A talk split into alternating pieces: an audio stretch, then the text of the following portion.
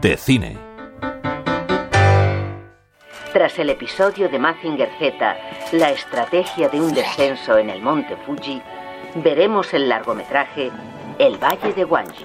La idea sería hablar de dinosaurios reales, de la mitología y la dinomanía, relacionados con dos dinosaurios, uno real y otro inventado. Con Cavenator en Wanji. El Valle de Concavenator, dirigido por Víctor Matellano, es un documental de creación en torno a la dinomanía, donde el cineasta ha unido a dos dinosaurios, uno ficticio y otro real, el carnívoro de El Valle de Guanyi, del mítico creador de efectos especiales Ray Harryhausen, y la especie única Concavenator, encontrada muy cerca del lugar de rodaje de aquella película. Cuando estábamos haciendo hace unos años Regresa al Sepa, yo ya sabía que se había rodado en Cuenca el Valle de Guanyi. Eso me llamaba mucho la atención porque soy además muy aficionado al turismo cinematográfico pero allí es cuando me hablan de Concavenator y me parecía una historia preciosa eh, unir los dos, eh, el, dinosaurio inventado y el dinosaurio real para hacer una reflexión que me parece que es el último sentido que tiene la película, que es hacer un diálogo entre, entre arte y ciencia, ¿no? Cómo interactúa.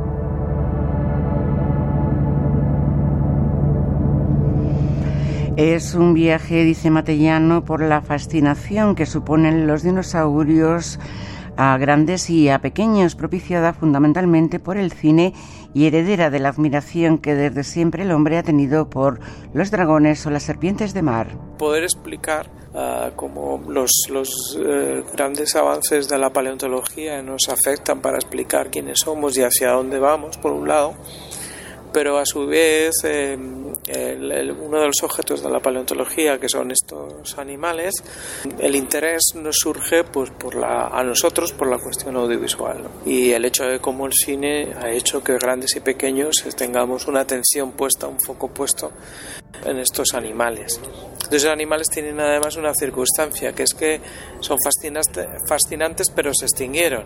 Al extinguirse no nos dan, no nos provocan temor, no pueden venir ahora mismo y atacarnos. Y esos son perfectos para los niños, para que jueguen de alguna manera con ellos.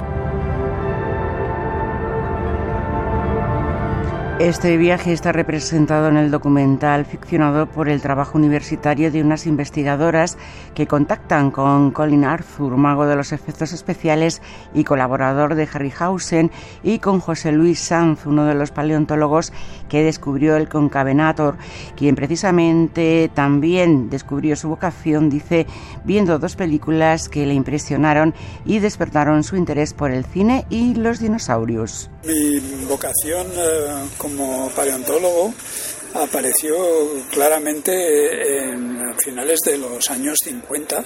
Yo vivía en mi Soria natal y allí, en uno de los pocos cines que existían en ese momento, pues eh, pude ver eh, dos películas. Una que es El monstruo de tiempos remotos, en el año 1953, y en el año siguiente, en el 54, una película japonesa que se llama Godzilla, que aquí se llamaba Japón bajo el terror del monstruo. Las dos películas me produjeron una gran impresión. Después de pasar por numerosos festivales internacionales como el de Sitges, el Valle de Concavenato, rodado en España e Inglaterra, y que cuenta con el apoyo de la Fundación Ray Harryhausen y del Museo de Paleontología de Castilla-La Mancha, se estrenó el pasado mes de octubre en cines y ahora ya está en DVD con varios extras.